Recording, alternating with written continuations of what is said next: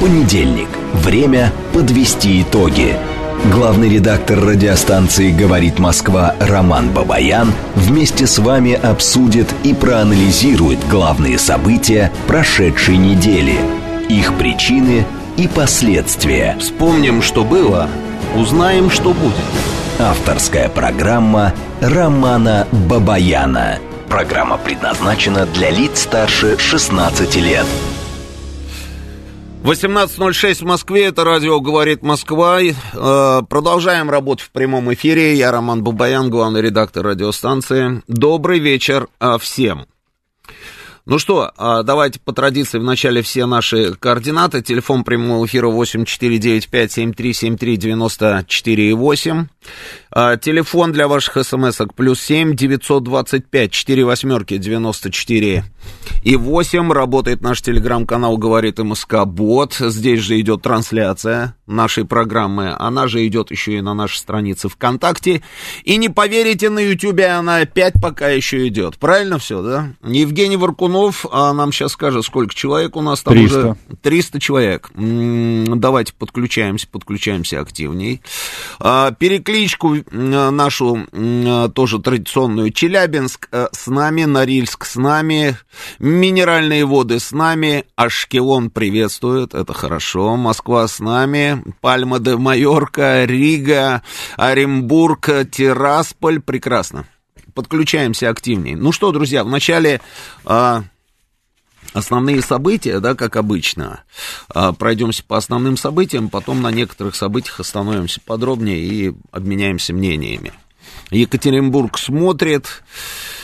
А, Краснодар, Япония, господи, Япония тоже с нами. Это, наверное, шутка, да? Или Япония с нами? Ну ладно, пускай будет Япония, хорошо. Омск, Кауга а, и так далее. Но главное событие, на самом деле, а, ну, я не беру СВО, да, как вы понимаете. Главное событие, это, а, ну, финал чемпионата мира. Я думаю, что так. Да-да-да-да. Судя по тому, что творилось, собственно, а, в мире, и какое количество людей смотрело эту трансляцию, какое количество людей праздновало, какое количество людей плакало от расстройства и так далее, поэтому я смею, собственно, утверждать, что это, наверное, а, главное было событие. Да. Ну, а вот если мы про, про наши, как говорится, Палестины. А вот Варшава с нами, Ульяновск, Санкт-Петербург, Саратов, Якутск, Челябинск, Пермь, опять вот Мирный, Лиски, прекрасный город в Липецкой области, Орел с нами, да, Тимиртау, Казахстан с нами, прекрасно. Ну, значит, а... Верховный главнокомандующий Владимир Путин а провел инспекцию войск и подразделений, занятых в зоне специальной военной операции. Министр обороны Шойгу совершил облет позиций и мест дислокации войск. Мы видели видео, там видели сообщения, а, видели споры. Кто-то верит, кто-то не верит. А, я знаю, почему не верят, потому что картинка с зеленью, да, когда он вот с вертолета там показывали, да, видео такое сопровождалось, и там картиночка с зеленью, а, и многие сразу усомнились, на самом деле, что это а, свежие кадры. Красноярск, Ташкент, Тульская область а, и так далее, да. А, Чикаго опять с нами, Кёльн на связи, хорошо. Орел с нами. Значит, а, начались тактические учения на территории Белоруссии с участием российской армии. Там совместная группировка, как мы с вами помним, а, и вот, собственно, пошли эти самые учения. Дальше. А, еще пройдут учения. На этот раз на Дальнем Востоке. А, это будут совместные учения с Китаем, военно-морские учения. Предстоят стрельбы, запуск ракет в Китайском море, то есть все будет очень серьезно, и это все вот в районе Тайваня, да, то есть это та самая зона, которая очень интересует Китай, ну и мы, собственно, будем участвовать с ними в этих самых учениях. А, президент Путин находится в Минске прямо сейчас. И сразу же, ну вот как только стало известно о том, что президент Путин, а, значит, собрался в Минск, Тут же понеслось, называется. Тут же понеслось. Что именно понеслось? Значит, э, Deutsche Welle решили э, проанализировать, проанализировать вообще все телодвижения российского президента. И пришли они к выводу, что Владимир Путин осенью сосредоточился на решении экономических вопросов в стране, а, но тут После того, как пошли сообщения о том, что он собирается в Минск, что он проинспектировал группировку и так далее, и так далее, они тут же, значит, э, пришли к выводу, что он переключился на внешнюю политику. Их поддерживает Deutsche Welle, поддержит еще и Нью-Йорк Таймс. И они э, приводят слова российского военного аналитика, э, который заявил, что Путин намерен взять ситуацию на фронте под свою ответственность. И этот шаг можно назвать еще одним подтверждением, говорят американские журналисты, что скоро начнется наступление России на Украину. Понимаете, да? То есть вот это вот основная мысль. И все, и понеслось. Вокруг все крутится. Значит, это сигнал, а, говорят они всем странам а, Запада, которые поддерживают, собственно, Украину, что Россия продолжит выполнять свои задачи в рамках спецопераций. Хочется просто крикнуть «Эврика!» Ну не может быть, как до них дошла на самом деле такая простая мысль, наконец-то. Неоднократно тот же самый Путин, никуда не вылетая, ни с кем не разговаривая, ни, ни, ничего, он просто просто говорил, что, ребята, мы будем продолжать спецоперацию, будем идти к тому самому моменту, когда все те задачи, которые мы поставили, будут выполнены. Об этом говорил президент России. 186 раз он об этом говорил. Об этом говорили и не президент России, и его пресс-секретарь, и представители Министерства обороны, и представители Совета Безопасности, все об этом говорили, и депутаты, и сенаты, все об этом говорили. Ну вот тут вот, значит, приходит понимание, что, видимо, так оно и есть. А еще, еще, он взял и полетел в Минск. Он взял, полетел в Минск, встретился с Лукашенко, его встречали, они, значит, рассказывают нам на Западе, что такого никогда в жизни не было, чтобы вот так вот встречали, что это просто говорит о чем? Это говорит о том, что, видимо, им придется договариваться по каким-то супер важным вопросам. А, и они, конечно же, расшифровывают, что это будут за вопросы, да, и, Бер, например, Берлин опасается, что встреча Путина и Лукашенко может привести к тому, что Беларусь расширит свое участие в войне России против Украины Украины. Понимаете, да? А причем откуда у нас появляется эта информация? Это опять Deutsche Welle, но при этом они ссылаются на представителя правительства Федеративной Республики. А, дальше развивают эту мысль, что а, Россия может вторгнуться в Молдову в начале 23 года. Уже Молдавия у нас на очереди, да? А, в Молдову. Реализация этого сценария зависит от развития событий на Украине и в Белоруссии. То есть вот если удастся договориться, как они рассуждают, если удастся, допустим, договориться с Лукашенко, чтобы он отдал команду и чтобы вооруженные силы Белоруссии включились по своему направлению в нашу специальную военную операцию, это значит, что мы дальше пойдем на Молдавию. Для чего? Для того, чтобы пробить коридор, Приднестровье, ну и так далее, и так далее. А, значит, на Украине, естественно, ну, у меня же, знаете, да, я читаю там вот эти вот все их э, телеграм-каналы, которые имеют какие-то там источники информации свои в офисе президента, да, и вот один из этих каналов пишет, что в кулуарах все уверены, что Россия готовит э, большое наступление на 2023 год. А, и это наводит на некую панику внутри украинской элиты, так как нет понимания, даст ли Запад столько вооружения, чтобы сдержать российский натиск. Поэтому власть сейчас решает, как им снова убедить людей оставаться на местах, а, и чтобы никто не побежал. То есть вот помните, да, всю эту бесконечную историю о том, что они, оказывается, знали, руководители Украины, о том, что начнется специальная военная операция, но скрывали эту информацию от украинского населения, чтобы, а, ну и так далее. И вот то же самое, то же самое сейчас. А, тем не менее, встреча, значит, а, состоялась и продолжается. Есть основные заявления ну, по крайней мере, публично, вот, да, то, что опубликовано, да, основные заявления Путина на переговорах с Лукашенко и основные заявления там Лукашенко, да. Главное из заявления Путина следующее. Экономика – это приоритет в развитии отношений России и Белоруссии. Ничего такого воинственного нет, да, правильно? Дальше. Владимир Путин ожидает в этом году новый рекорд в товарообороте России и Беларуси. Он достигнет 40 миллиардов долларов. Лукашенко что говорит? Он говорит, Белоруссия и Россия, несмотря на некоторые шероховатости, находят ответы на все угрозы. А Лукашенко надеется, что Запад прислушается голосу разума, и диалог о безопасности возобновится. Лукашенко назвал приоритетом России и Белоруссии решение чувствительных экономических вопросов, которые помогут обеспечить благосостояние населения.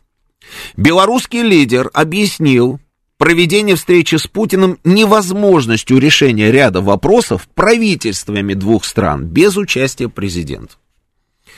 Ну и вот э, тоже заявление, что России и Беларуси удалось преодолеть возможные негативные последствия санкционного э, давления.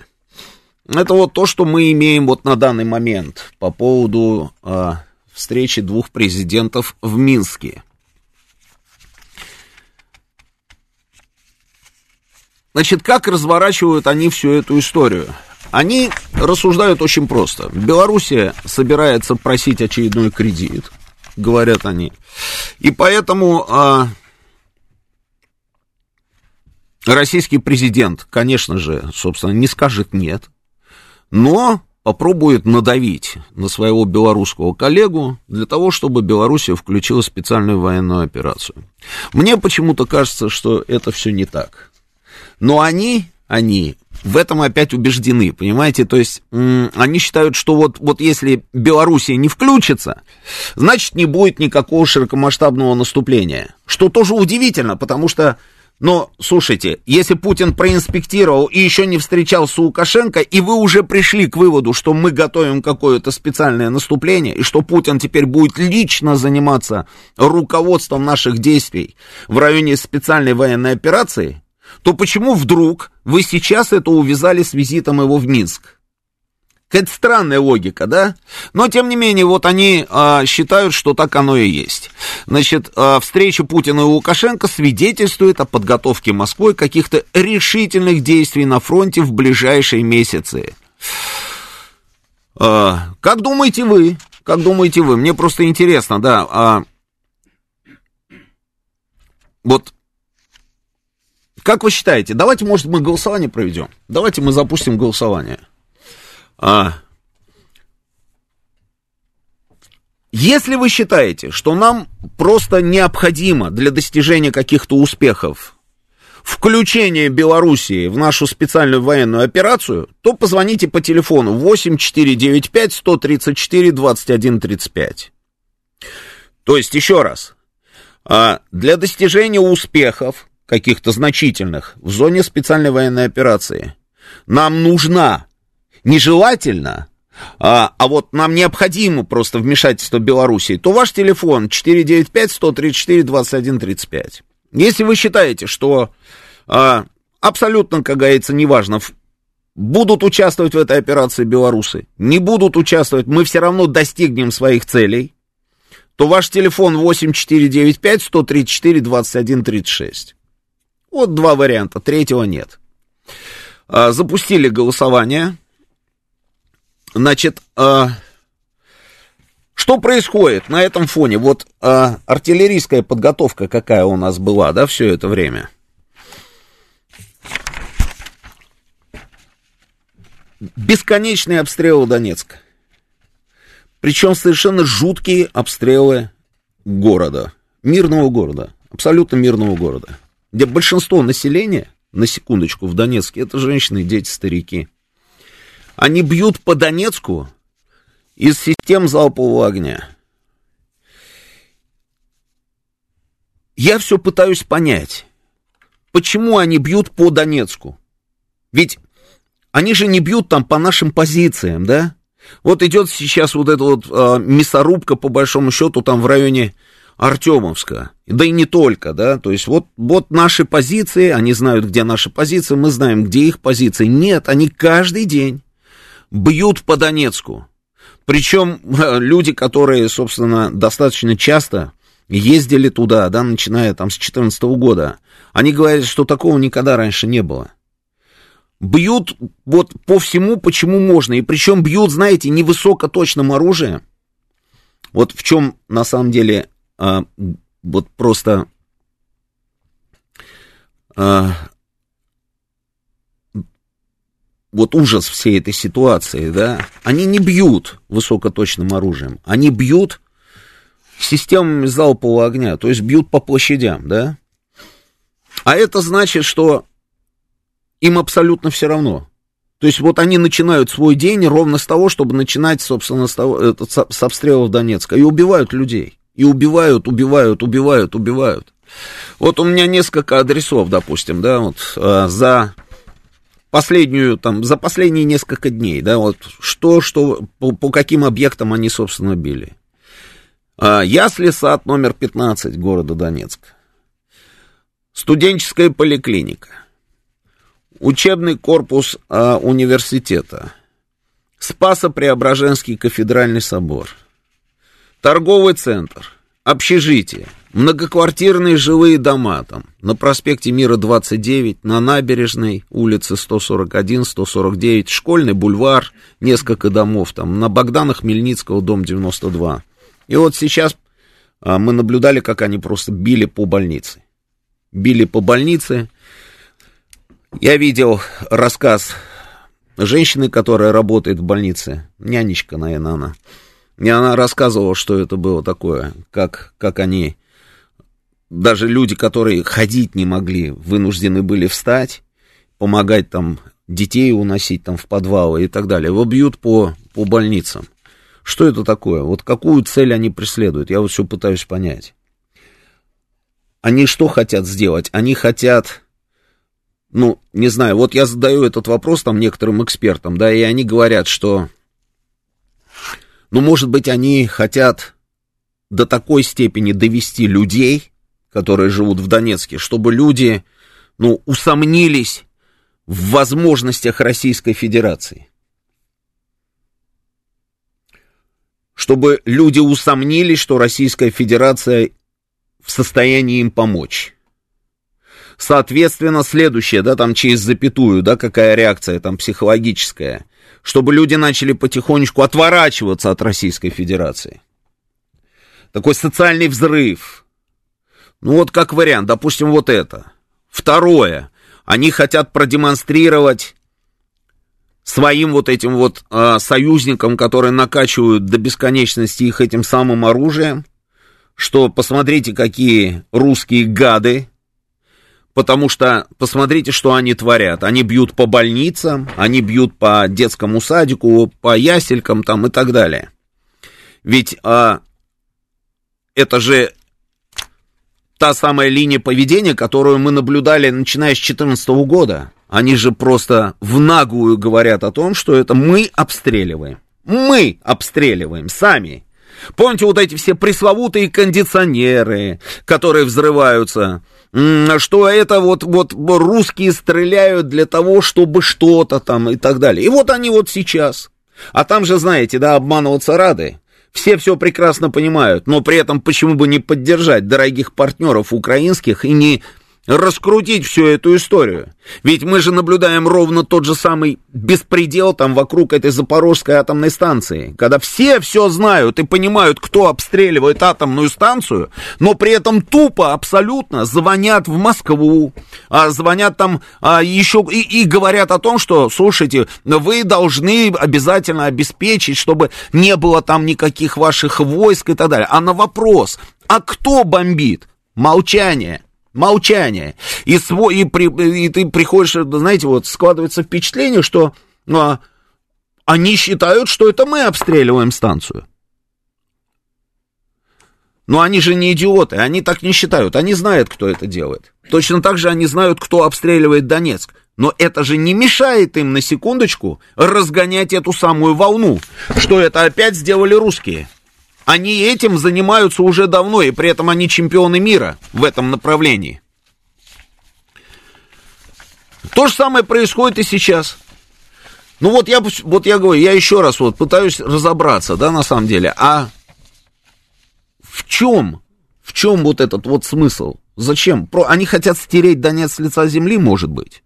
Что, ну, если ты не наш, как говорится, да, ну и пускай у русских его не будет. Вот мы видим, что произошло там с Артемовском. Вспоминаем, как выглядел Мариуполь. Многие-многие населенные пункты, правильно? Правильно. То же самое хотят сделать с Донецком? Ну, как вариант.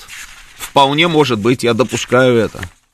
Украинские силы обороны, вы только вдумайтесь. Вот смотрите, я вот читаю цитату, зачитываю вам цитату. Украинские силы обороны не ведут огонь и не выбирают себе, как целые жилые кварталы, объекты гражданской инфраструктуры. Армия России, проигрывая на поле боя, использует грязные инструменты – а именно террористические атаки по объектам инфраструктуры, провокации и операции, вот это вот их любимая история. Вот она просто, они, они где-то услышали в свое время, да, вот эту формулировку, и они теперь надо, не надо ее впихивают. Да. И операции под условно украинским флагом против мирного населения временно оккупированных территорий. И это заявление делает зам э, э, шефа Главного управления разведки Украины. Вот это вот операция под чужим флагом. Они еще недавно даже понятия не имели, что это такое. Но сейчас надо, не надо, они про это говорят. Это операция под чужим флагом. Операция под чужим... А мы не исключаем, что это операция под чужим флагом. Слушайте, обстреливайте Запорожскую станцию. А вы знаете, мы думаем, что здесь возможно проведение операции под чужим флагом. Спрашиваешь, под каким таким чужим флагом? То есть вы считаете, что это мы стреляем по станции, но при этом рассказываем о том, что это делает Украина? Мы считаем, что возможно проведение операции под чужим флагом. Вот дурочку включают, и все, и как идиоты, собственно, продолжают это повторять, просто выводя э, человека, э, собственно, из себя. Операция под чужим... И вот вам, пожалуйста. Представитель Главного управления разведки нам рассказывает, что это провокации, операции под условно украинским флагом. То есть это не они. Вот в наглую. И ведь он же почему это говорит? Он говорит это потому, что там готовы это услышать. И принять эту информацию как истину.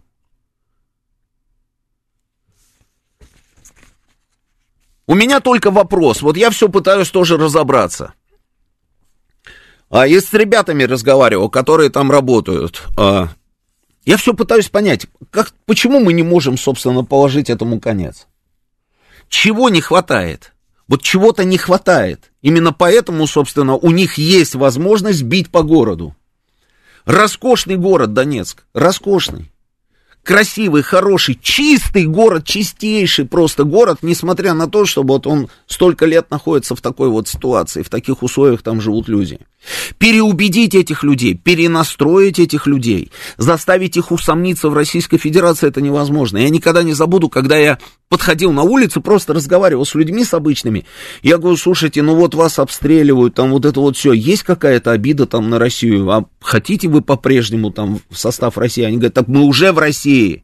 Это задолго еще до этих референдумов. Мы уже в России. Какие могут быть обиды на Россию? Мы свой выбор сделали, говорят эти люди. То есть сделать так, чтобы эти люди поменяли свое мнение, это невозможно. Эти люди прекрасно знают, с кем они имеют дело. А может быть, за это, собственно, их убивают?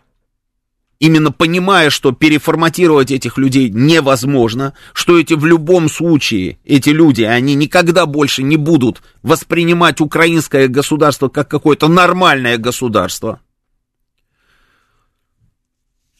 Но почему мы не можем действительно, спустя уже сколько месяцев, ну, уже в феврале у нас будет год.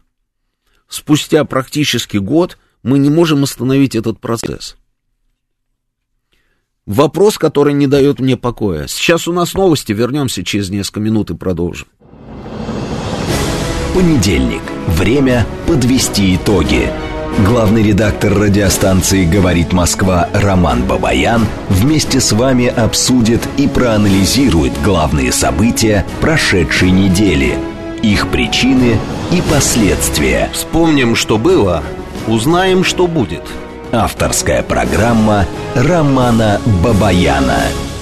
18.36 в Москве. Продолжаем работать в прямом эфире. Это радио «Говорит Москва». Телефон прямого эфира 8495-7373-94,8. Телефон для ваших смс-ок плюс 7 925 4 восьмерки 94,8. А, работает наш телеграм-канал «Говорит и Москва Бот». Здесь же идет трансляция нашей программы. Она идет еще и на нашей странице ВКонтакте. И пока еще на Ютубе она тоже идет. И сейчас у нас уже сколько человек подключилось? Две тысячи. Две тысячи человек, отлично.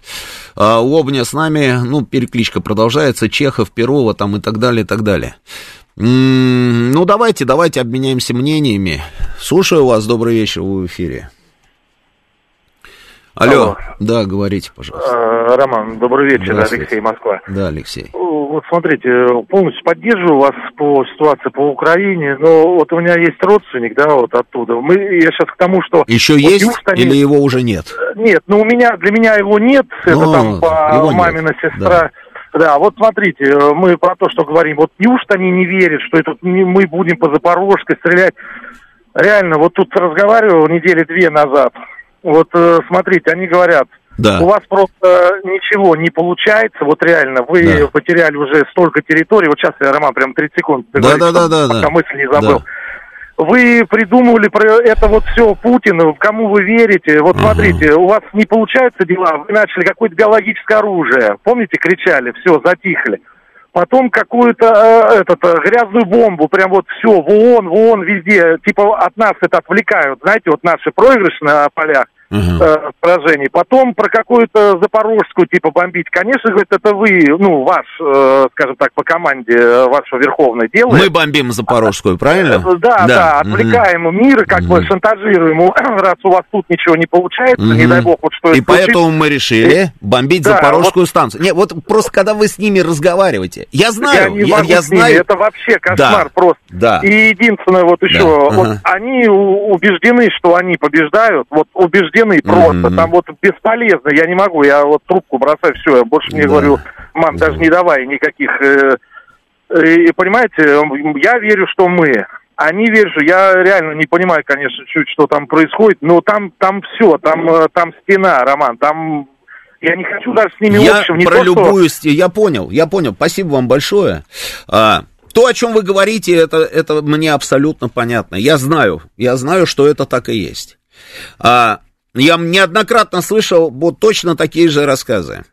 Меня единственное только что вот удивляет всегда. Когда вот они говорят, допустим, это вы обстреливаете Запорожскую станцию. Вот на секундочку. Вот зачем обстреливать станцию, которую мы контролируем? Мы можем ее не, не обстреливать. Зачем ее обстреливать? Она у нас под руками. Мы можем ее просто взорвать. Зачем же нам ее обстреливать? Зачем такие хитрые планы? Отгонять куда-то артиллерию и стрелять по этой... Если мы уже там, зачем? А для чего мы хотим, собственно, а, взорвать Запорожскую станцию? Для того, чтобы устроить какую-то ядерную катастрофу? Так у нас помимо Запорожской станции возможности устроить ядерную катастрофу выше крыши. Но а, я вот говорю, я уже неоднократно слышал эти рассказы. И они действительно, эти люди, вы знаете, вот это надо изучать. Вот как, как нужно поработать с людьми, что нужно сделать, какие технологии нужно применить для того, чтобы этих людей превратить вот, вот, вот, вот в то, в, в, в, кем они сейчас являются. Потому что они действительно верят, что это мы стреляем по Донецку. Понимаете, да? Они убеждены, что это мы стреляем по Запорожской станции. И разговаривать с ними невозможно, это точно совершенно. То, что они побеждают, это все понятно, да. Они так сильно побеждают, что потеряли уже достаточно большой кусок своей территории. И еще не вечер. Тут у нас случайно возникли а, названия таких населенных пунктов, как Чернигов и Одесса.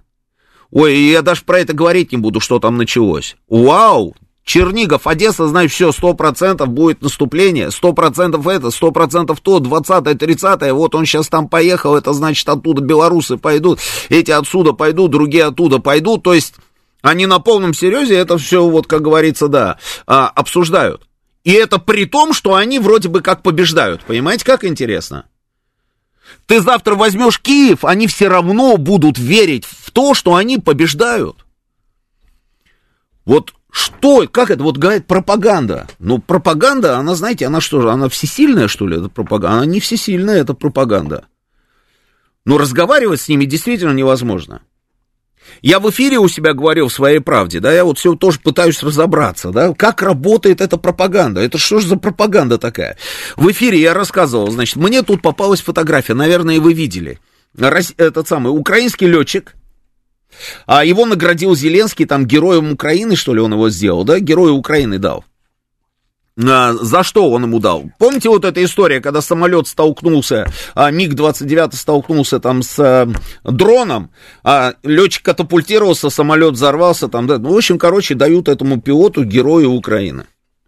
Пилота зовут, да как же его зовут, я все забываю его имя. Ну, там, я не знаю, Иван. Фамилия Ворошилов, групп, ну так, я не помню точно имя, да, но фамилия точно Железобетонов Ворошилов. Иван Ворошилов, абсолютно русский человек. Вот русский парень. Весь в наклейках, на которых нарисован, значит, этот самый а, самолет и под МиГ-29. МиГ-29 здесь, здесь, на спине, на груди, у него везде МиГ-29. Он в летной форме, значит, фотография его. В шлемофоне а на шлемофоне, на, на шлемофоне написано латинскими буквами «карая». «Карая». Тот, кто не в курсе, ну, написано и написано, да. Карая, там летчики любят там себе брать разные там позывные, да. Ну и фиг с ним там, с этой караей. Но если мы немножечко в теме, мы раз и понимаем, что этот русский парень, у которого кругом шевроны МиГ-29, это его не смущает, что этот самолет придумали там Микоян и Гуревич, а не Голопупенко и, какой-нибудь Цибуль, Цибульчук. А, это его не смущает. Но Карая это позывной Хартмана. Вот сейчас Евгений Варкунов вобьет, например, да, там, а, немецкий летчик. Карая или Хартман, да, и вот там будет все про этого гаденыша написано. И вы представляете, русский парень, который, теперь фотобот, он, пожалуйста, Эрих, Альфред, Хартман там и так далее, да, вот этот вот гаденыш. А, он берет себе позывной немецкого летчика времен Великой Отечественной войны. Вот как же работает эта пропаганда, объясните мне. Ну, вот как можно поработать, допустим, там с человеком, да, чтобы он сказал, что Чикатило, Чикатило, это мой герой, я хочу быть Чикатилой. Хотя вот как раз Чикатило это неудачный пример, пардон, потому что это Чикатило, по-моему, орал, да, что я щирый украинец в суде, а, ну, и а, льву там мясо не докладывают, да, прижимают там украинцев, не дают этот самый развернуться. Он же орал это в суде, да. Ну, а это что, это же мозги насколько нужно иметь на бикрень, чтобы брать себе вот позывной, допустим, немецкого пилота времен войны. Ну, возьми там, я не знаю, назови вообще себя Гиммлер. Гулять так гулять. Это нас взяли, переформатировали парня, который, который превратился не пойми во что. Это нормальная такая технология должна быть, да? Обалденная должна быть технология. А мы говорим, родственники думают, что мы сами обстреливаем Запорожскую станцию. Да это ерунда, мелочевка по сравнению с тем, что мы получили. За эти 30 лет, сколько там прошло с 91 -го года, они превратили действительно братский народ, они превратили в злейших врагов, в злейших врагов. Не тотально, может быть, на сегодняшний день, но уже, собственно, в таких критических масштабах для нас, для нашей безопасности. И это уже не братский народ, это вражеское государство, которое нацелено на наше уничтожение. Это сто процентов. Потому что, ну а как иначе, если там даже, я говорю, вот русский парень по фамилии Ворошилов, он теперь оказывается карая у нас.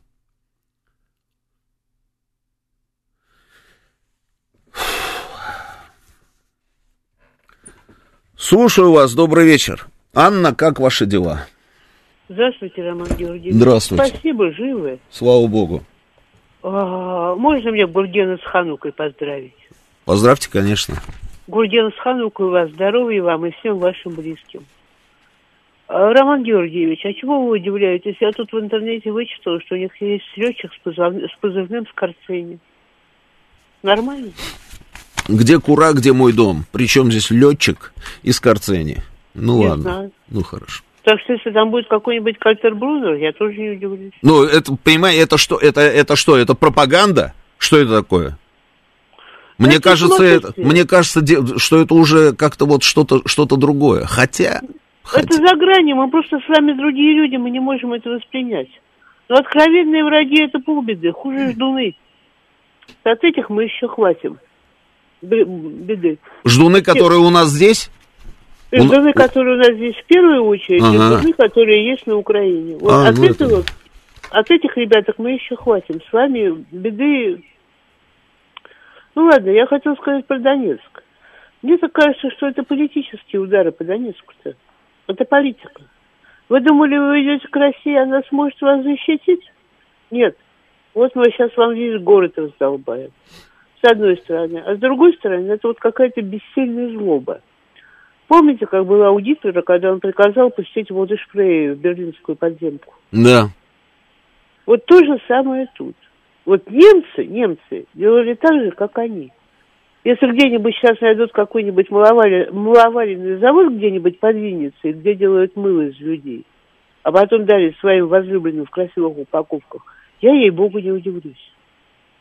Вот честное слово, не удивлюсь. Ну да. Спасибо, Анна. Спасибо. Здоровья всем. Вы Спасибо. простите, если что не так. Спасибо. Спасибо. Давай свой в эфире, добрый вечер. Ну, здравствуйте, Роман Здравствуйте. Ге- Георгиевич. Ничего удивительного нет. В действии план Киссинджера. Меморандум 200, который был принят э, еще Джеральдом Фордом в 1975 году с подачи, с подачи генерал-майора армии Соединенных Штатов Америки, который был родоначальником фонда ООН по сокращению населения в мире, в том числе и с помощью геноцида, не только крептогенного. Это Уильям Генри э, э, Дрейпер, который умер в 1974 году, эту инициативу подхватил Генри Киссинджер.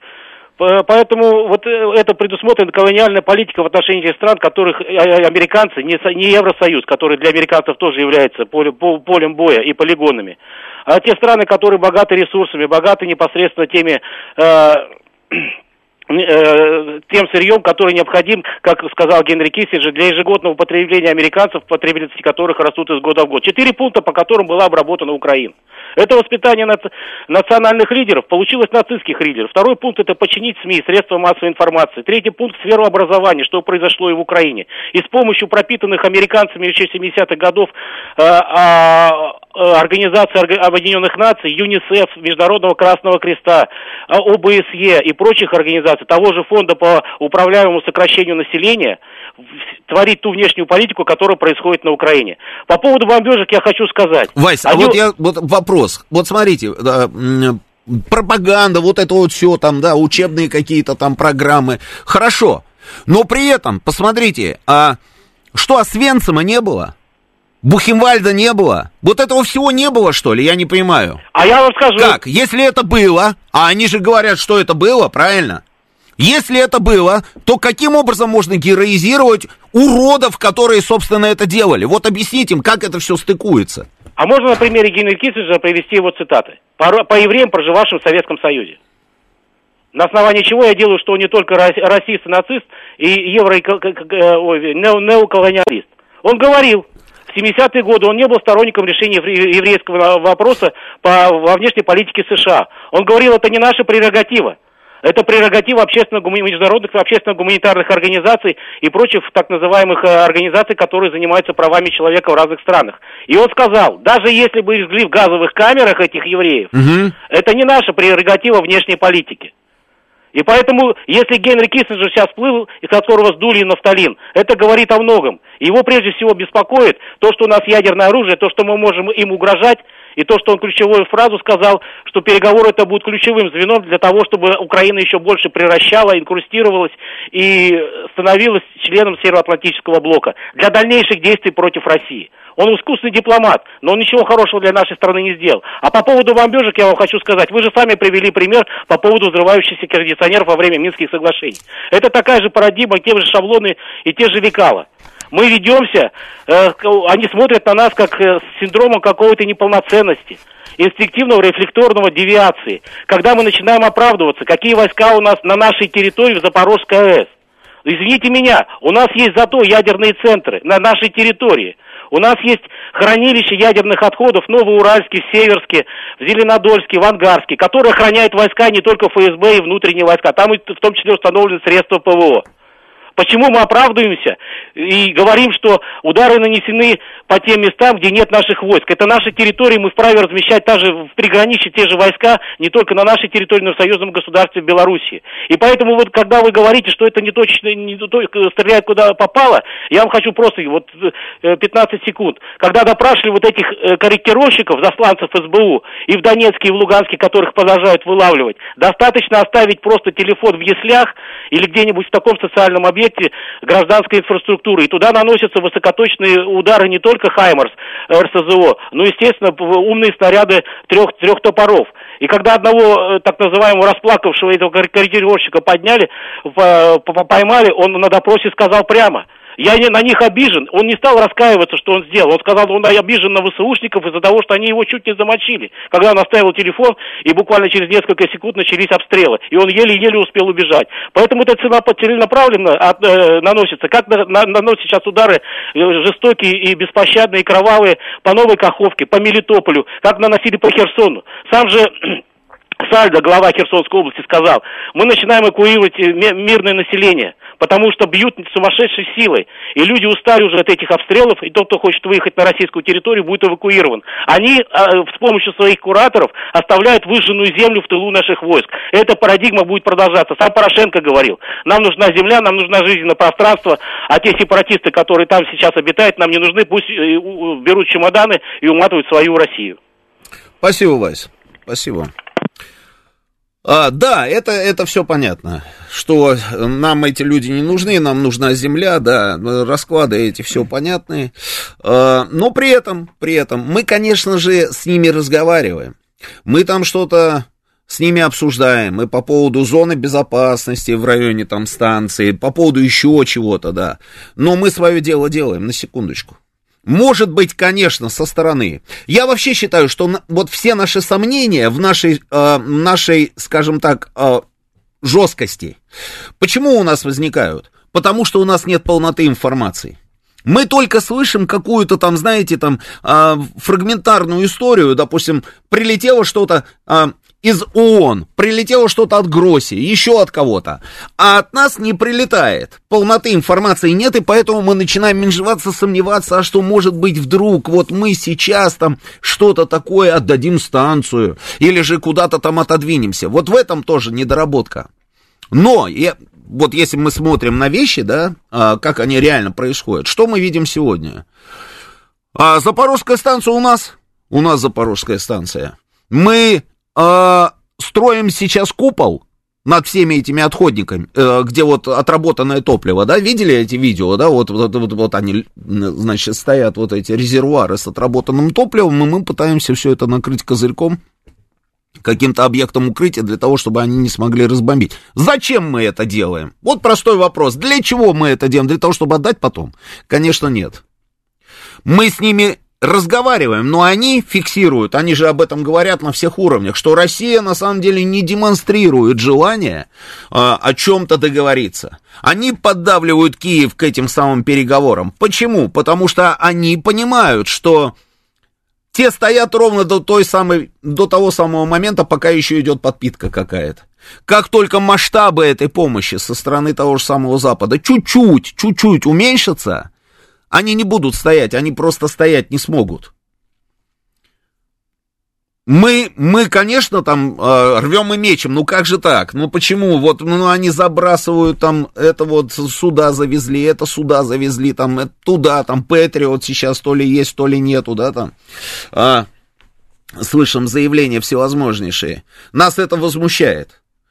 Но, опять вот если немножечко успокоиться и посмотреть, а, они могут что-то сделать? Нет, они ничего сделать не могут. Их вот эта вот бесконечная подпитка этими системами вооружения, им это помогает? Я не вижу, чтобы это им помогало. Я вижу только то, что у них вот, я видел со спутника там а, планы Украины, да, фотографии Украины. Все кругом светлое, Украина темная. Это почему? Это потому, что они так хорошо побеждают, что ли? У них замечательно дела, и они рассчитывают на то, что а, мы сейчас проиграем? Это поэтому у них вот так вот все происходит, как происходит. Про Европу даже говорить ничего не буду. Там вот они рассказывают сами о том, что а, Блумберг вот, значит, потери, потери Европы в связи со всеми этими событиями на данный момент составили на секундочку триллион долларов. Так это они говорят, вот, Блумберг написано, Блумберг, триллион долларов, это общий результат а, всех вот этих вот событий. И по данным агентства, глубочайший кризис за последние десятилетия только начинается. Ситуация на рынке энергоносителей предположительно будет напряженной до 26 года. Это Блумберг рассказывает, а не Дмитрий Сергеевич Песков, допустим. Про это я даже говорить не буду. Я просто вот когда эмоции, да, там, как говорится, зашкаливают, это одно. Но когда ты их отключаешь и так за скобки их выносишь, ты просто смотришь на то, что происходит. И ты видишь, что на самом деле, вот на секундочку, чуть-чуть объемы уменьшатся, а все к тому идет. Все идет к тому. Они рухнут. И они это тоже знают. Тоже знают. А, слушаю вас, добрый вечер, вы в эфире. Добрый вечер, Игорь юрист. Немножко упрощусь, позвольте, конечно, так эмоционально, и Вайс, и вы, так все. Но э, ситуация трагична и серьезна, но я попробую немножко, как бы, минутку юмора. На самом деле, вот у вас была хорошая подводка, подводка по поводу пропаганды э, украинской и там западной. Э, как они смогли переформатировать такое количество людей, да, там, навешать лапшу на уши. У меня, кстати, тоже родственники на Украине, на Полтава, и там тоже страшно, что у них там в головах, но это ладно. Но с другой стороны, посмотрите, по-моему, если на ситуацию взглянуть как бы, с такой с позитивной точки зрения, вот эти все головы говорящие, которые продают украинцам просто откровенную туфту, это же идеальные люди для того, чтобы они достигли просто совершенства и 80 уровня в обосновании белого в черном и наоборот. Это отлично, мне кажется, скажем так, персонажи, которые э, в, э, после нашей победы отлично обоснуют этому же самому населению любой месседж, который нужно будет им вложить. Это если мы им дадим такую возможность, предоставим. Ну, нет, ну, естественно, Роман, естественно, как бы мы это... Угу. Делать, я У нас другие планы. Поводу, да, по да, поводу что, этих ну, персонажей. Же, мы же мы же понимаем, да, что и Зеленский, и все эти говорящие головы, Арестовичи, там, не знаю, там просто страшно даже этих произносить эти фамилии. Но если просто как бы так вот э, иронизировать то, по, по этому поводу, это отличные люди, которые можно им также дать задачу, они просто так же ловко и искусно обоснуют украинцев, что теперь у вас государство превратилось в Киевскую область, и это вам хорошо, куча есть э, положительных моментов в этом, дружите с русскими, вот, и, э, значит, и вот наша победа заключается в этом. Поэтому, ну, это так, как бы, вариация на тему с точки зрения разрядки. Я понял, да. Спасибо. Спасибо. Хорошего эфира. Что касается пропаганды, и вот еще раз, можно навязать идею, можно ее распро распропагандировать так, чтобы вот, собственно, там она увлекла достаточно серьезное количество людей. Можно, это можно сделать. Но что, что нужно сделать для того, чтобы человек превратился в идиота и отрицал бы очевидное? А, и даже не задумывался бы на тему того, что ему вешают лапшу на уши. Причем совершенно очевидная лапша, а он на секундочку даже не вибрирует. И он считает, что да, так оно и есть. Ну, это что, это уже состояние близкое к зомбическому какому-то состоянию? Ну, ну, это вот, это надо изучать. Сейчас у нас самые интересные новости, продолжим через несколько минут. Понедельник. Время подвести итоги. Главный редактор радиостанции «Говорит Москва» Роман Бабаян вместе с вами обсудит и проанализирует главные события прошедшей недели, их причины и последствия. Вспомним, что было, узнаем, что будет. Авторская программа Романа Бабаяна. Программа предназначена для лиц старше 16 лет. 19.06 в Москве, это радио «Говорит Москва». Продолжаем работать в прямом эфире. Телефон прямого эфира 8495-7373-94-8. Телефон для ваших смс-ок плюс 7 925 4 восьмерки 94-8. Работает наш телеграм-канал «Говорит МСК Бот». Продолжается трансляция у нас в телеграм-канале. На нашей странице ВКонтакте она тоже продолжается. И на Ютьюбе она пока еще тоже продолжается. И уже 3000 человек. 3100. 3100 докладывает Евгений Варкунов. Хорошо, да, друзья, давайте, давайте активнее, активнее, активнее. Читаю ваши сообщения. Э, Лукашенко находит между нами шероховатости, пишет Дмитрий Чернов. Э, да, он всегда находил, да. Но они и есть на самом деле, что их нет разве? Еще большой вопрос, кто их больше разглядел. Ну хорошо. А, Короче, мы ждем морозы, пишет Денис, чтобы танки свободно проехали. Может быть, может быть. Они еще такую истерику с отслеживанием самолета президента устроили, что ой-ой-ой, пишет нам XMR. М, Майк, а, Майк Ра, Ра, Триф, Ф, Ай, очень тяжелый, да, ник. Роман, у меня дочь живет в Словении. О, так там накачивают население, что Украина последний рубеж, сдерживающий наступление России на а, Геропу дебилы. В Словении, да, там вот так вот накачивают. Вы знаете, а, это вот та самая страна, которую я знаю очень хорошо. Ну, потому что это же Балканы, да, ну, прекрасно знаю эту страну. Разговаривал с людьми, которые живут в этой стране. А, я, ну, если честно, если честно, я уверен, что славянские власти, они действительно могут накачивать людей. Но люди точно так не думают, это сто процентов. Это вот у меня здесь сомнений нет. У меня и знакомые там есть, и, и достаточно много этих знакомых. И я прекрасно знаю, собственно, их отношение к нам. Я знаю, как они на самом деле молились на то, чтобы наконец-то сняли там какие-то ограничения, там связанные с ковидом, еще помните, да, и как они очень обрадовались, что действительно взяли там и приняли решение там славянские власти запускать на свою территорию людей со спутником ВИ, потому что это дало возможность, собственно, им не умереть с голода, я имею в виду славянцам, потому что поехали а, наши люди с нашими там прививками и так далее. А то, что там власти накачивают, это я не удивлен. Да. Ам, а чем поможет Минск, кроме пользования своей территорией и моральной поддержкой, спрашивает 101 километр. Ну, как вариант, вооруженными силами Белоруссии. Почему нет? 101 километр. А, Значит, Александр а, Анатолий Грей пишет, участие Беларуси на настоящем этапе СВО это бред. Почему? Хочу просто понять. Тоже почему? Все может быть. Я ничего не знаю. Я даже думаю, что они не будут участвовать. А, хотя... Нет, ну давайте не так. Они не будут участвовать. И шепотом. Хотя... А, посмотрим, посмотрим. Но почему это бред, я точно не могу понять. Вот логика это мне непонятна.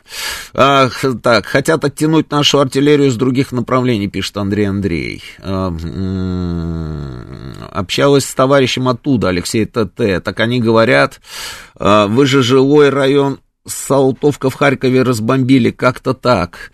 Да то, что они говорят, меня вообще не интересует. Я знаю прекрасно все, что они говорят. Я слышу то, что они говорят на протяжении восьми лет. И сыт по горло всеми этими разговорами. Все понятно, что они там говорят. Не обращайте внимания на них. Почему вы удивляетесь, Роман Старлей пишет, это нацисты и геноцид русских? Я удивляюсь не тому, что это нацисты, там, геноцид русских. Я пытаюсь понять, а что ж такое это вот с ними сделали, с этими людьми, что превратили их в нацистов? В таком количестве. Не всех, слава богу. Но в таком количестве а, их там сегодня очень много. Очень много. Люди, которые стреляют по кафедральному собору. Вот это вот меня всегда удивляло. Которые стреляют по церквям. А, Вообще вот просто заряжают и бьют по церквам. Все, сносят там э, церкви, там купол вот пробили сейчас в кафедральном соборе там в Донецке. Меня вот эти люди удивляют. Люди, которые занимаются обысками в церквах, вот приходят с обыском туда. А, вот смотрите, сотрудники СБУ при обыске в Харьковской епархии УПЦ нашли Библию на русском языке. Библию на русском языке нашли. И в описи, по результатам, да, этого вот, собственно, обыска, они там вот опись составляют. И они обозначили ее, внимание, как прокремлевская литература. Так и скажите, кто из нас сошел с ума называется? Библия. Прокремлевская литература. Вот что с этим делать? Они же туда пришли. А вот это видео вы не видели, я показывал тоже в эфире у себя на НТВ. Там история такая. Солдат ВСУ, он погиб. А его мать пришла в храм, чтобы отпеть сына. Храм Украинской Православной Церкви Московского Патриархата. Ее туда не пустили. Захватывают церковь, ее туда не пустили. Избили пожилую эту женщину. И видео такое, она стоит на коленях перед священником. Перед священником, вот эта вот новая церковь, которую они там организовали, вот он представитель этой церкви. И с ним, значит, вот эти хлопцы, молодцы, удовые. И она стоит и на украинском языке им говорит, пустите меня отпеть сына моего. Я хочу, пустите меня к иконе в церковь, меня пустите, а ваши люди, говорит она священнику, меня побили. И что вы думаете? Священник, может быть, поднял эту женщину, завел ее в храм. Нет, ничего этого не было. Там же стоит солдат ВСУ.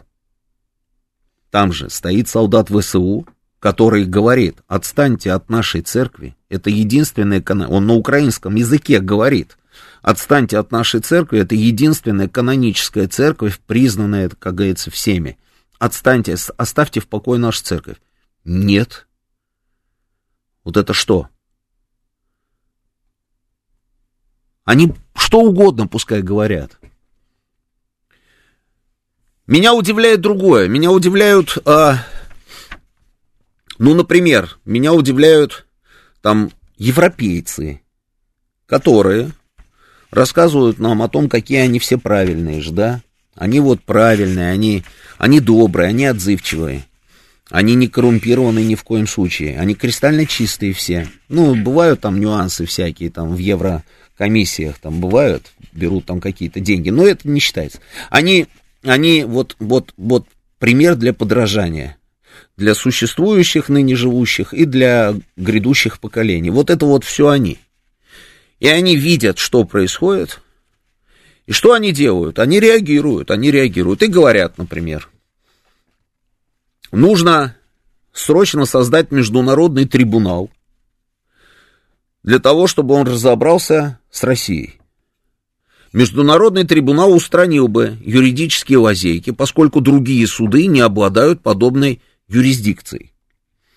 Об этом говорили в Польше, там в Прибалтике, понятно. Заговорили в Нидерландах, и они уже даже предоставили, готовы предоставить свою территорию. Нидерланды, да? Об этом запел Макрон. Об этом заговорили англичане. Но англичане пошли еще дальше. Еще дальше пошли. Великобритания обучает украинских судей проведению судебных процессов по военным преступлениям российских солдат. А, это гарантирует, что виновные в зверствах в беспрецедентном масштабе будут привлечены к ответственности. Ожидается, что подавляющее большинство судебных процессов по военным преступлениям будет проводиться в стране украинскими судьями. Понимаете? С ног на голову все. Но надо дать им должное. Они последовательно работают, системно. Вот сказали про трибунал, помните первые вот эти вбросы, да? Пожалуйста, вам вот мы сейчас его уже создадим. Не получится ничего, я уверен. Но они постараются это сделать.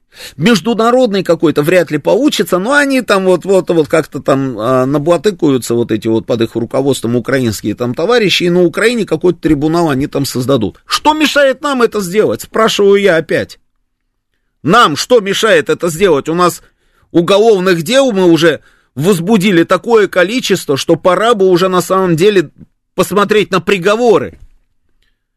Пускай заочные, но тем не менее, они должны быть. Выносите приговоры.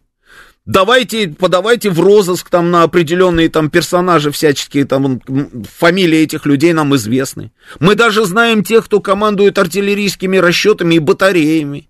Я видел все время их фотографии. Давайте в международный розыск их дадим. Вы скажете, что, конечно, их никто нигде задерживать не будет. Да, не будет сейчас. Не будет сегодня. Не будет. Потому что вот они вот, собственно, да, их поддерживают. Ну что будет завтра, этот вопрос кто-нибудь отменил? Ну откуда мы знаем, что будет завтра?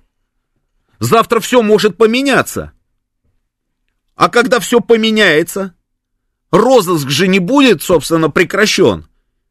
И они об этом тоже знают, что сегодня, конечно, они смогут покинуть территорию Украины, но завтра их никто не выдаст Российской Федерации. Ну а вдруг завтра будет не так?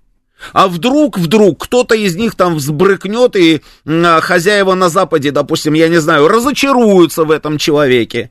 И в качестве такой меры наказания возьмут и выдадут Российской Федерации. Ну, нужно же там, я не знаю, на основании чего-то, правильно? Ну, давайте, давайте объявим в розыск. Почему их вице-премьер, там половина наших артистов уже, собственно, а, объявили, помнишь, она все время выступает и объявляет Газманов в розыске, этот в розыске, другой в розыске, Маргарита Симонян в розыске, там еще кто-то в розыске. Мы-то чем хуже? Давайте ее объявим в розыск. Ну, мы опять ничего не делаем, мы фиксируем вот эту активность с их стороны, а сами что-то вот только возбуждаем уголовные дела. Мне кажется, нужно идти уже дальше, делать следующий шаг. И еще один показательный момент. Вот мы с вами недоумеваем, да, как же так, там вот этот карая, там нацисты, там все дела. Резолюция. Резолюция на секундочку. Наша традиционная резолюция, которую Российская Федерация каждый год выносит на обсуждение. Каждый год. Резолюция о борьбе с героизацией нацизмом, неонацизмом, который способствует эскалации современных форм расизма, дискриминации, ксенофобии и нетерпимости. Мы ее снова выдвинули, эту резолюцию. Результаты фантастические. Таких результатов не было никогда. Никогда не было таких результатов. 120 стран поддержали нашу резолюцию, что героизация нацизма это плохо. 120 стран поддержали. Вы знаете, сколько стран против? 50. Такого не было никогда. Две страны всегда были против. Штаты и Украина. 50 на секундочку. Список, понятен же, да, список? Правильно? Ну, посмотрите. Германия. Ну, Германия у нас теперь, она против нашей резолюции о борьбе с нацизмом. Германия. Дальше идем. Италия. Япония. Вам ничего не напоминает это? Что это за страны? Нужно кому-то говорить? Это та самая ось, на секундочку. Вспоминаем Вторую мировую войну. Германия, Италия, Япония. Япония против героизации нацизма. Ну, конечно. Дальше идем. Испания. Болгария. Чьи союзники это были? Болгария была чьим союзником? Румыния. Чей союзник во Второй мировой войне? Венгрия. Чей союзник во Второй мировой войне? Латвия, Литва, Эстония. Украина Штаты, Великобритания, Канада, ну и далее там уже Австралия, Новая Зеландия, что там еще там в этом британском сотрудничестве. 50 стран. И мне кажется, ну и французы здесь же. Мне кажется, это объясняется, знаете чем? Я спрашивал об этом, да, а, у экспертов. Я говорю, это, это что это такое? Это просто совершенно неожиданные результаты. Неожиданные. И мне там пытались объяснить, дело не в резолюции, а дело в том, что автор этой резолюции это Россия, и поэтому проголосовать, значит, э, поддержать Россию, это сыграть, э, собственно, на ее стороне. А вот сейчас ситуация такая, что надо играть всегда только э, против. Не, стоп, стоп.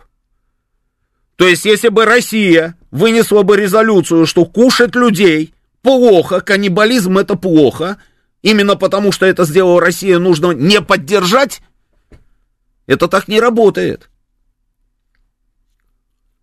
У меня другое объяснение. Мне кажется, что маски сброшены, расчехлились по полной. Они теперь считают, я просто вспоминаю заявление Шольца, который говорил,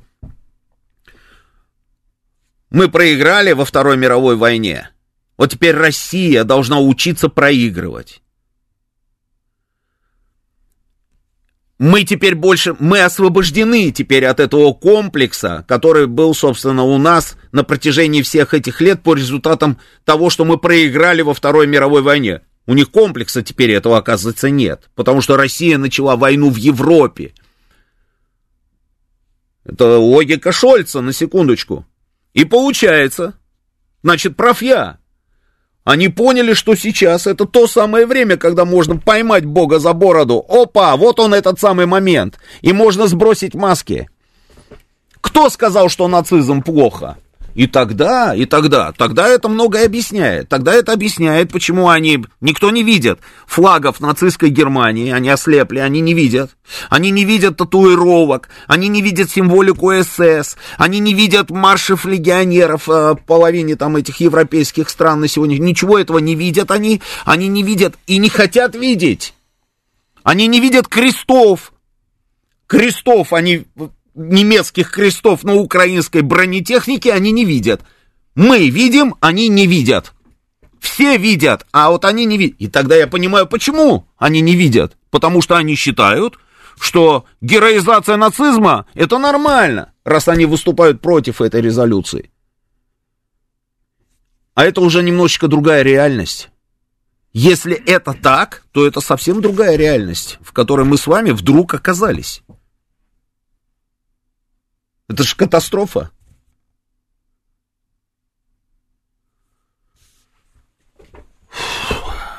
Слушаю вас, вы в эфире, добрый вечер. Здравствуйте, Георгий зовут. Здравствуйте. Вы знаете, вот практически вот они нас просчитывают. 30 лет мы в предбаннике стояли, в Запад, как бы, ну, вписаться. Они вот, вот э, Медведев сейчас вот пишет, как говорится, статьи, как говорится, патриотические очень хорошие. Но статьями их не уймешь. У них был только страх перед военной силой только. Они только это понимают.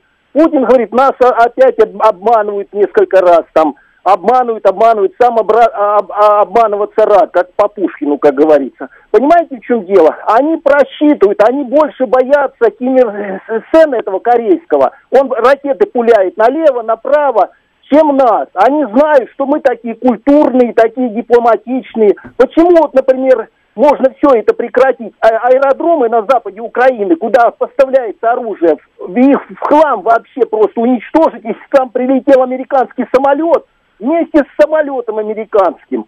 Понимаете, и вот нацизм этот существовал, они видят слабость, и идет уже как бы, они все поставили на карту на уничтожение России. То есть уже сейчас уже пощады никому не будет. А наши все опять как ждут, вдруг с этими ребятами можно опять договориться, они она, нас опять примут свою культуру, они на нас как на аборигенов смотрят, которых можно обманывать, а украинцев они просто их за пайку покупают. Просто хочешь харчиться, работы нет. Иди вот служи, иди убивай, как говорится, ври там, обманывай, потому что ты будешь пайку получать. Кусок сала, так же, как они поставили э, полностью в ряд бюрократию европейскую. Они там на комфорт все подвязаны, на, на хорошие зарплаты, там все. Поэтому они там, э, кто-то что-то выскажет против, вылетает пробка, американцы там все контролируют, там очень диктатура сильная. Поэтому там все уж в Европе некуда деться им. Поэтому Россия сейчас поставлена на карту, ее надо уничтожить. Вот и все. Да, хорошо, спасибо. А, уничтожить Россию, Россия поставлена на карту, это, конечно, да. А, м- Ну, ничего же у них не получится, не, не получалось никогда, и ничего в этот раз не получится. Что касается того, что обманываться рад, я не думаю, что кто-то рад обманываться. А, я еще раз говорю, многие вещи вызывают вопросы. Вот меня просто бесит каждый раз, когда я вижу там новости о том, что опять обстреляли Донецк. Я прям вот, ну, я прям не знаю, все время говорю, ну, возьмите уже что-нибудь такое, грохните там вот по тем самым районам, откуда они стреляют по этому городу, закройте этот вопрос. А, он правильно сказал Спиридон Келенкаров. Он говорит, понимаете, мы можем здесь отодвинуть их, да, вот сейчас от Донецка. Они будут обстреливать вот ровно с того места, откуда будут доставать, и будут обстреливать что-то другое. И здесь нужно уже решать, решать вопрос совершенно по-другому. И... Ну, подождем. Давайте подождем, посмотрим. Это они пачутся там каждый день, что у нас уже ничего не осталось, мы больше ничего поставить не можем. Ой, вы знаете, мы искали, где найти там все эти запчасти для танков Т-72, да, в Европе уже ничего не осталось. А, поэтому вот решили там а, нагнуть Марокко, и чтобы Марокко там что-то там поставило. А вот мы не знаем, вот а, для того, чтобы ракеты все эти там для Хаймерсов производить, там необходимо определенное количество времени, потому что это технология мы не успеваем, они стреляют там вот, значительно быстрее, чем мы производим. Патрио там завести, не завести, до сих пор не могут понять, то ли заводить, то ли не завозить. А здесь мне понравилось, оказывается, они не разрешили украинцам, это вот тоже замечательная была вещь, убить начальника генерального штаба. И вот они делают на полном серьезе эти, собственно, заявления. Они же рассказывают целую историю, что оказывается, когда до них дошла информация, что а, можно, украинцы собрались убрать, убить Герасимова, который приехал в Харьковскую область и находился в Изюме, если я не ошибаюсь. Они сказали, что нет, нет, ни в коем случае этого не делать, но было уже поздно, но было поздно, а, потому что операция там типа уже началась. И ведь ну, на кого-то же рассчитана вся эта история. Мы должны продолжать просто делать свое дело, что мы и делаем. Слушаю вас, добрый вечер. Алло. Да, говорите. Добрый вечер. Я с великим э, пиететом слушал вот ваш пост, но у меня можно вам задать один вопрос?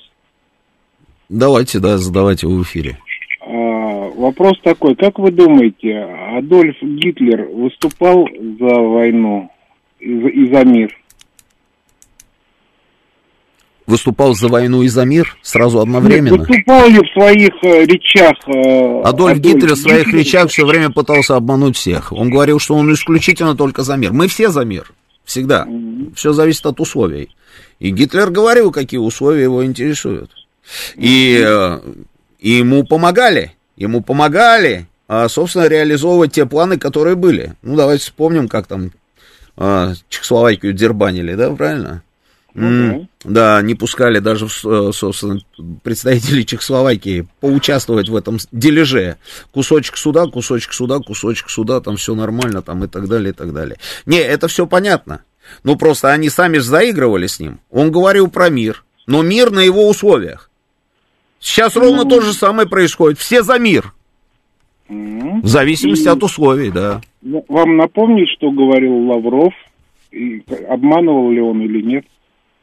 Что, когда Лавров э, говорил и обманул? Напоминайте, напоминайте, что вы мне тут ну, загадки, загадками со мной разговариваете? Время тратите в эфире только. Что? 23-го, 22-го, 21-го Лавров выступал и говорил, какая война, вы о чем? Как ну и что? Да, и отлично. И ну, что дальше? Ровно точно так же, как и Адольф э, Шкигль Грубер. Может, поэтому столько людей, э, столько стран не хотят голосовать за ту резолюцию, которую им предложили. А, то есть вы их поддерживаете, правильно? Нет, я не поддерживаю. Ну как? У меня ну, просто ну как? очень интересный вопрос появляется. Какая связь? Объясните мне. Да прямая. Какая? Ну, прямая Какая связь. связь между нацизмом и Лавровым? Расскажите мне, я послушаю. Может, я просто не понимаю, или вы плохо и коряво излагаете вашу мысль? Нет, ну. я излагаю так, как я могу изложить. Угу. Просто а государство-то, ну, не все же дураки-то в мире. Ну, правильно? да, и поэтому не все дураки в мире не приняли резолюцию, которая героизирует ну, нацистов. Говорю, Адольф Гитлер точно так Так, все, ладно, это я уже слышал, да. Сейчас у нас новости, потом мы продолжим. Понедельник. Время подвести итоги. Главный редактор радиостанции «Говорит Москва» Роман Бабаян вместе с вами обсудит и проанализирует главные события прошедшей недели, их причины и последствия. Вспомним, что было, узнаем, что будет. Авторская программа Романа Бабаяна. 19.35 в Москве. Радио «Говорит Москва». Продолжаем работу в прямом эфире. Телефон прямого эфира 8495-7373-94-8. Телефон смс-портала плюс 7 925 4 восьмерки. 94,8. Работает телеграм-канал «Говорит МСК Бот». Продолжается трансляция нашей программы здесь, в телеграм-канале. Продолжается она ВКонтакте на нашей странице. И на Ютубе она пока еще тоже продолжается. Сколько там у нас, доложите? 3400. 3400 человек, хорошо. Э, вижу ваше сообщение, давайте я зачитаю. Мастер пишет. А завтра НАТО распустится, нас полюбят и будет нам все репарации. Да. Абрамович подсудимых вывез, тушите свет, пишет Алекс С. Ну, не всех же вывез, да? Тех, кого он вывез, мы знаем, да. Но не всех вывез. Я видел публикацию у, Саши Сладкова, да, по-моему, 10 тысяч человек, да, у нас сидят, да. А, значит, мы посольство свое, купленное за деньги в США, отсудить не можем, пишет мастер. А, да, да, согласен, согласен. Анна Травина пишет, прошу прощения, вы к кому обращаетесь? К слушателям радио или к властям? Мы-то согласны с вами, а вот э, власти со мной не согласны, да? Да куда денутся власти? Тоже согласятся. Не переживайте, Анна, не переживайте. Почему мы подобные мероприятия не проводим в отношении Украины? Резолюцию э, об осуждении нацизма именно э, на Украине. Дэн, пишите на Украине. Почему в Украине? Что за идиотизм? Слушайте, меняете просто нормы русского языка, что ли, сами для себя? А, у нас уже есть доказательства. Почему я вот, э, я тоже спрашиваю, а почему? Я-то спрашиваю, ответа пока нет. Ждем ответа. Я думаю, скоро появятся ответы. Да, Евгений? Появятся ответы. А, значит, по поводу здания, которое у нас отобрали. Я неоднократно об этом говорил. Неоднократно. Они по беспределу у нас отнимают наши здания торговое представительство, там ну, все, все, что можно, как говорится, все арестовали, да? Правильно, правильно. Давайте хотя бы бетонные блоки уберем с Новинского бульвара. Они весь тротуар заставили этими бетонными блоками. И я вот пытаюсь понять, а зачем мы разрешаем им там устанавливать эти бетонные блоки? Они везде все свои посольства вот таким вот образом, собственно, а, м- окружают этими бетонными блоками. И воинские части, это у них вообще фишка такая. В Афгане, там, в Ираке, они везде, вот где они базируются, там, допустим, вот в этой гостинице там живут э, м- американцы кругом бетонные блоки. И вот это вот движение там по, по змейке, лабиринтик такой. Раз, раз, раз, раз, раз, чтобы шахиды там всевозможные на полной скорости туда не въехали и не взорвали их всех. И то же самое в районе посольства. Они все уставили этими огромными бетонными блоками. И, и, и цветочки так сверху, знаете, клумбочки с цветочками. Их безопасность их беспокоит, это я понимаю. Но нас-то почему это беспокоит? Я вот все понять не могу. Мы зачем разрешаем им на тротуаре устанавливать эти бетонные блоки? Мы же с вами, почему-то не вздрагивая, лишили их парковочных мест в Девятинском переулке. Я же помню эту историю. Мы же назвали площадь а, площадью Донецкой Республики, это их почтовый, собственно, адрес. Сделали это, давайте уберем эти бетонные блоки. Что за ерунда? Их безопасность их беспокоит, но нас-то она не беспокоит. Они уже что только не сделали с нашими этими дипломатическими учреждениями, а мы по-прежнему печемся об их безопасности. Ерунда какая-то. Вот давайте хотя бы с этого начнем. Да, может быть, это мелочь. Да, конечно, это мелочь. Конечно, мелочь. Но я просто смотрю, вот все время там что-то делают, а мы такие, а уподобляться не будем. Почему не будем? Есть моменты, когда нужно уподоб... уп... сделать то же самое, уподобляться.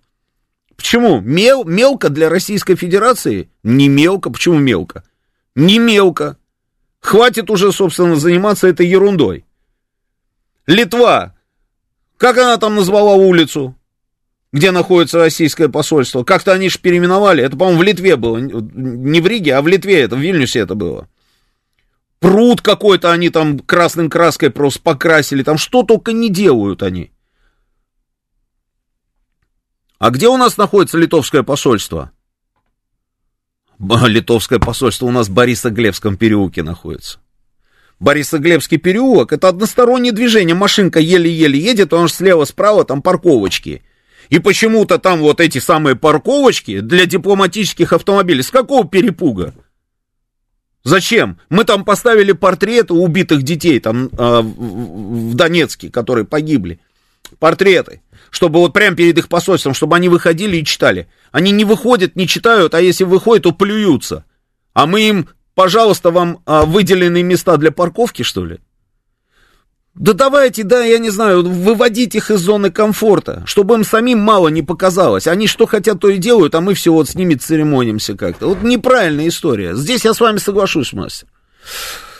А, страны Евросоюза договорились о потолке на газ. Ну, правильной дорогой идут, товарищи, пускай договариваются о потолке на газ. Бумберг через паузу выйдет с статьей, где будет описывать убытки Евросоюза, уже не триллион, будет фигурировать цифра, а 2 триллиона. Флаком в руки, пускай идут этой дорогой. М-м, так. Тенгиз а, Джишкариани пишет. А, кажется, настало время, когда нам а, надо перестать быть джедаями и перейти на темную сторону. М-м, не знаю. Я и к джедаям-то не очень отношусь. Они такие, знаете, стрёмные ребята. Джедаи, какие-то непонятные. Сегодня он джедай, а завтра смотришь, он уже Дарт Вейдер. Что-то как-то вот не то с этими джедаями. Мне нравятся там другие ребята. А, так. Роман Глуши Дураков с эфира. Я понял, про кого говорить. Слушаю вас, добрый вечер, вы в эфире. Алло. Да, говорите. Добрый, добрый вечер. Да. Ну, то, что вы говорите, все правильно. И с вами согласны, если взять тысяч, тысячи человек. Устали ждать, скажите, устали ждать. Устали, да. Я Но тоже Соловьев устал. Вчера, Соловьев вчера в прямом эфире пол Так. второго задает вопрос экспертам. Да. экспертов, если прилетит на Новый год грязная бомба в Москву, что мы будем делать? Ни один эксперт ничего не сказал.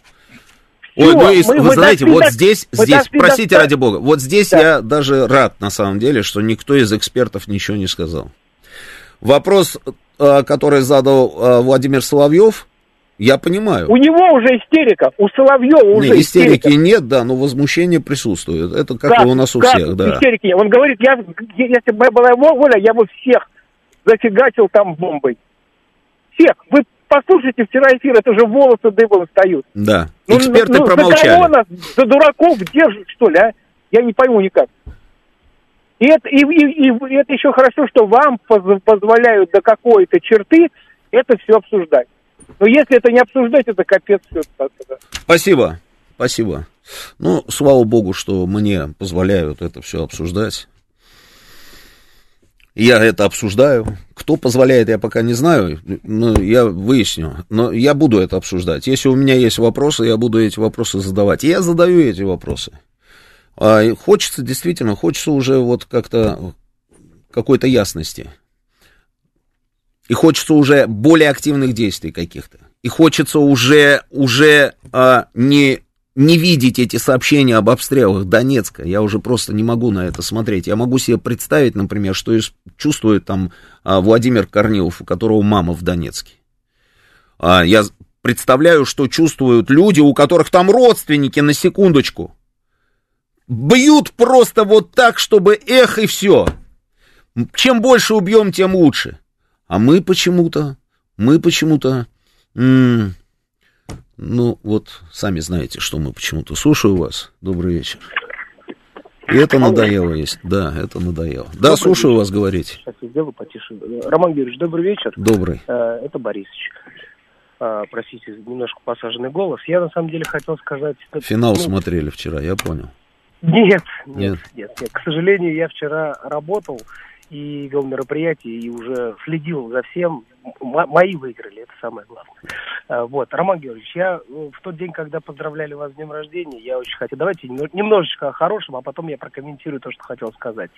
Я, во-первых, вам желаю э, поздравлять с прошедшим днем рождения, желаю вам созидательной гармонии, Хочу, чтобы вот живость вашего ума и крепость здоровья, они и новых идей, оно было связке всегда с вами. Спасибо. Вам огромное спасибо, что вы за, за все, что вы делаете, потому что, ну, я не знаю, мне, мне все ваши ведущие просто нравятся. И руководить таким количеством талантливых людей, ну, я думаю, что задача не из легких. Поэтому с днем явления вас поздравляю, вам всяческих удач. Спасибо большое. По поводу, Спасибо. По поводу э, ситуации, вы знаете, я как человек, который выросший в гражданск, при гражданской войне в Таджикской ССР, ну, соответственно, я там пошел в 90-м там октябренком, а тут бац, и что-то все контейнеры собирают, и начинается какая-то непонятная движуха. И когда уже стало понятно, что соседи, которые заняли соседние квартиры и дома, это, в общем-то, очень малообразованные люди, которые, по сути, это вот этот радикально настроенный э, исламизм, который там был, не мне вам рассказывать.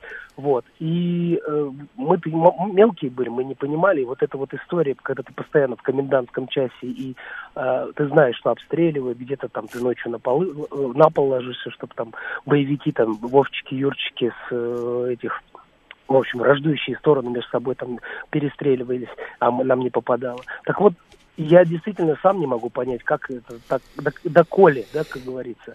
Но вот у вас была в гостях замечательный, э, это было в сентябре, Корене Геворкян. И вы знаете, э, я, я, я мне самому непонятно, как так до такой степени можно было заразить вот этой вот нацистской историей. Знаете, она же сказала, что эта работа велась там почти там 30 лет, да, и есть в этом что-то хорошее, что э, потребуется меньше времени, чтобы от этого избавиться. Вот, но вы знаете, мне кажется, что вот она как раз, вот вы в первом части задали вопрос по поводу того, что люди, э, ну, как возможно была такая перестройка. Мне кажется, что все было основано именно на том базисе, где э, в, антипод, в антитезу нам говорили о том, что вот, друзья, если бы мы тогда не проиграли, я говорю, что как, как они мозги запутривали mm-hmm. украинцев. Mm-hmm. Я про нацистов, Да-да-да. что вот вы бы тогда условно пили баварское и т.д. и т.п., и мы должны дать реванш. Вы же с нами, вы в Евросоюзе, ребята, давайте, давайте, давайте. Надо лишь только напомнить русским, что о чем-то святом. Вы знаете, что делать. И вот как-то так мне это кажется. Поэтому я человек в этом смысле мало э, глубоко посвящен, но благодаря вашей радиостанции я стал больше задавать вопрос. Я могу лишь интуитивно что-то ощущать, как человек, который видел гражданскую войну, видел, э, как говорится, постмодерн, ну не постмодерн, а послесловие, я, потому что в 2007 уехал в Таджикистан. И я могу понять чувства, точнее, не могу, но э, могу предположить, что испытывают жители Донбасса прямо сегодня, прямо сейчас. Спасибо большое. Спасибо. Спасибо. А, бывший вице-канцлер Австрии Хайнц Кристиан Штрахе говорит, Европа виновата в том, что происходит на Украине. Дальше расшифровывает. В течение многих лет Европа отводила глаза от происходящего на Украине. Не замечала, да, имеется в виду, то, что происходит на Украине.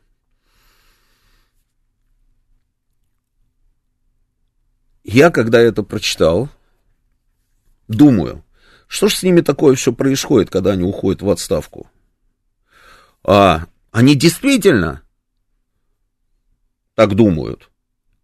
Ну, если они так не думают, зачем тогда делать эти заявления? Ну, тоже, да, вот живет человек, наверное, неплохо живет, где-нибудь там, я не знаю, в Вене или в Граце, где он там окопался, этот э, бывший вице-канцлер, не знаю. Может, где-нибудь вообще в горах сидит там и 365 дней в году катается на лыжах. Зачем он это говорит? Ну, значит, я же могу предположить, что он действительно так думает. Правильно? Если он вдруг решил разродиться, собственно, вот этим заявлением. Но если ты так думаешь и делаешь эти заявления, ну я, я почему-то не могу себя заставить поверить. Почему я не могу заставить поверить? Себя. Хотел бы, может быть, в искренность этого человека.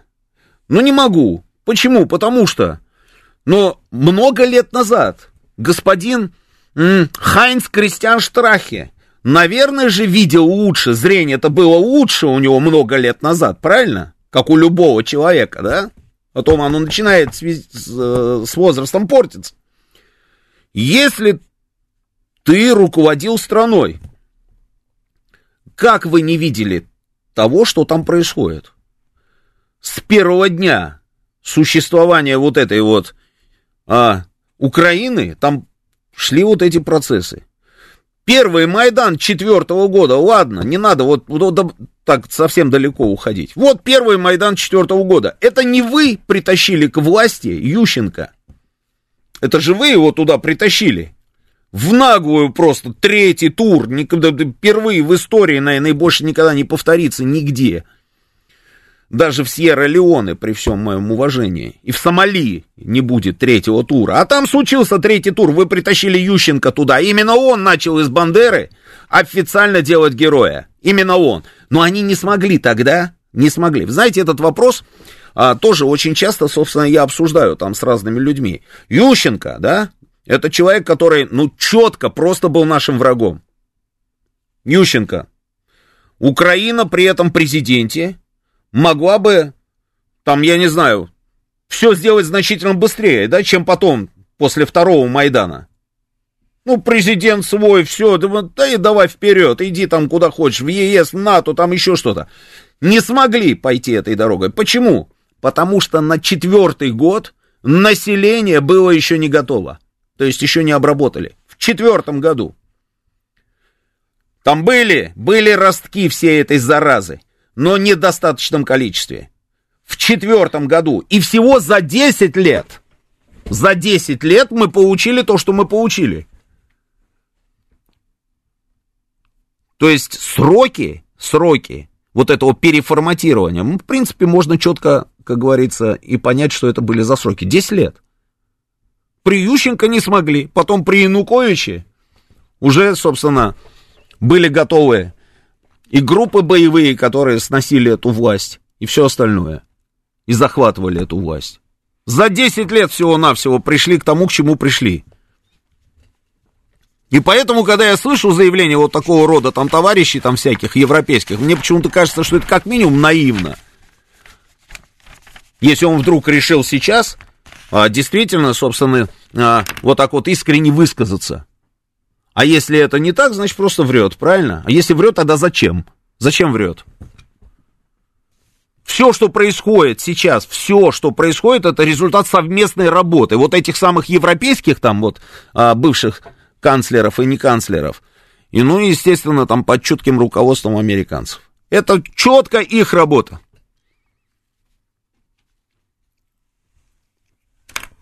Американцы в шоколаде ухайдокали Европу, не сегодня, а завтра ухайдокают окончательно. И руками Украины с нами еще нам кровь портят. О, слушаю вас, добрый вечер, вы в эфире. Алло. Да. Да, говорите, да. вы в эфире. Да, Роман Георгиевич, вечер добрый вам. Добрый. Здравствуйте. Ну, э, мы с вами э, когда-то давно ходили по одним и тем же дорожкам. Э, я выпускник КАИ, Э, в далеких годах. И э, ситуация очень плохая на сегодняшний день, потому что мы тогда, когда вот мы учились в высшей школе, Красноменная школа КГБ СССР, э, Красноменный институт, мы всегда делали ставку на национализм. И мы его раскачивали, мы пытались его довести до совершенства. Мы подрывали устои государства, мы это делали. И сейчас люди, которые находятся на другой стороне, тоже мои же однокашники, может быть, делают примерно то же самое, я так думаю. А, вот. Хотя, может быть, я и ошибаюсь, но мне вот, э, глядя так, сидя на диване дома, смотря на все происходящее на сегодняшний день, кажется, что вот именно так это происходит. Вот. Спасибо. Э, если я не прав... А, можно еще один момент? Давайте, да. Э, давайте. Лимонад, лимонадному Джо я хочу передать, что сегодня добровика сохранили. Я думаю, знаю, кто это такой. Лимонадный Джо написал вам уже. Да, это институт имени Андропова, знаем, знаем, Ну, да, да, да, да, подписался. мы знакомы с ним. Да, да, да. Мы знакомы с ним. Да, спасибо. Спасибо. Спасибо, удачи. Зачем далеко ходить, пишет э, Дробок Сергеевич. Э, у меня в Москве процентов 30 коллег такого же мнения, как и люди на Украине. И почти все из них ни разу на Украине не были, и родственников у них там нет. Ну, слушайте, э, да мне жалко просто этих людей, ну, честное слово, которые вот того же мнения, что на Украине. Это, знаете, какие-то странные а, люди тоже. Они, они, они видят только то, что они хотят увидеть. И они почему-то думают, что, а если вот завтра, завтра мы проиграем, а Украина, допустим, победит, у них будет хорошо все. У них ничего хорошего не будет. Простая совершенно мысль, очень простая. И эту мысль они должны понять, рано или поздно они должны вот как-то ее понять. Они для Украины, даже если они будут кричать «Слава Украине!» и «Мы очень любим Зеленского», и «Мы всех любим», и, и, и, так, и так далее, ну, неважно, в общем, да, вот эту вот всю историю, да, они будут все равно врагами, подлежащими уничтожению. А если они не в состоянии понять вот такую простую мысль, ну, это говорит, наверное, об уровне интеллекта, наверное. Я думаю, так. Слушаю вас, добрый вечер. Я хочу передать, что сегодня... Ух ты, с задержкой идет наш же собственный эфир. Да, бывает. Давайте убираем радио. Быстренько, у нас очень мало времени, я вас слушаю, говорите. Да, здравствуйте. Спасибо. Спасибо. Спасибо, удачи. Вы будете говорить что-то или вы передумали?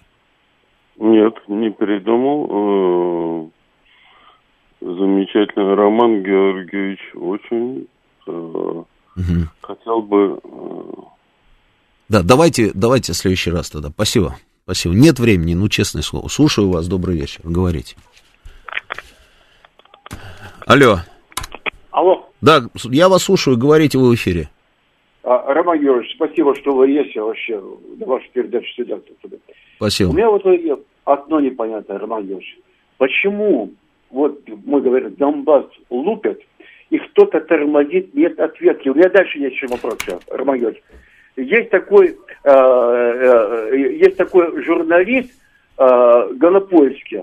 Он уже до того дошел. Ракету, говорит, там где-то, нашу ракету, какой-то солдат сбил с автомата. Вы слышали такое, да? Это который Матвей Гонопольский, да?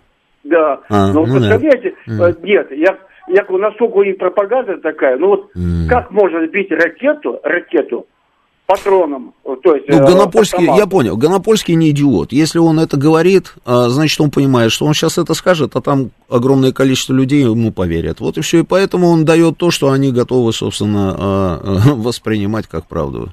Ну, вот так вот как-то, да. Ну, А по- здесь он мы- совсем недавно еще, совсем недавно этот самый человек работал в самом центре Москвы. В самом центре Москвы. Они сидели здесь и работали.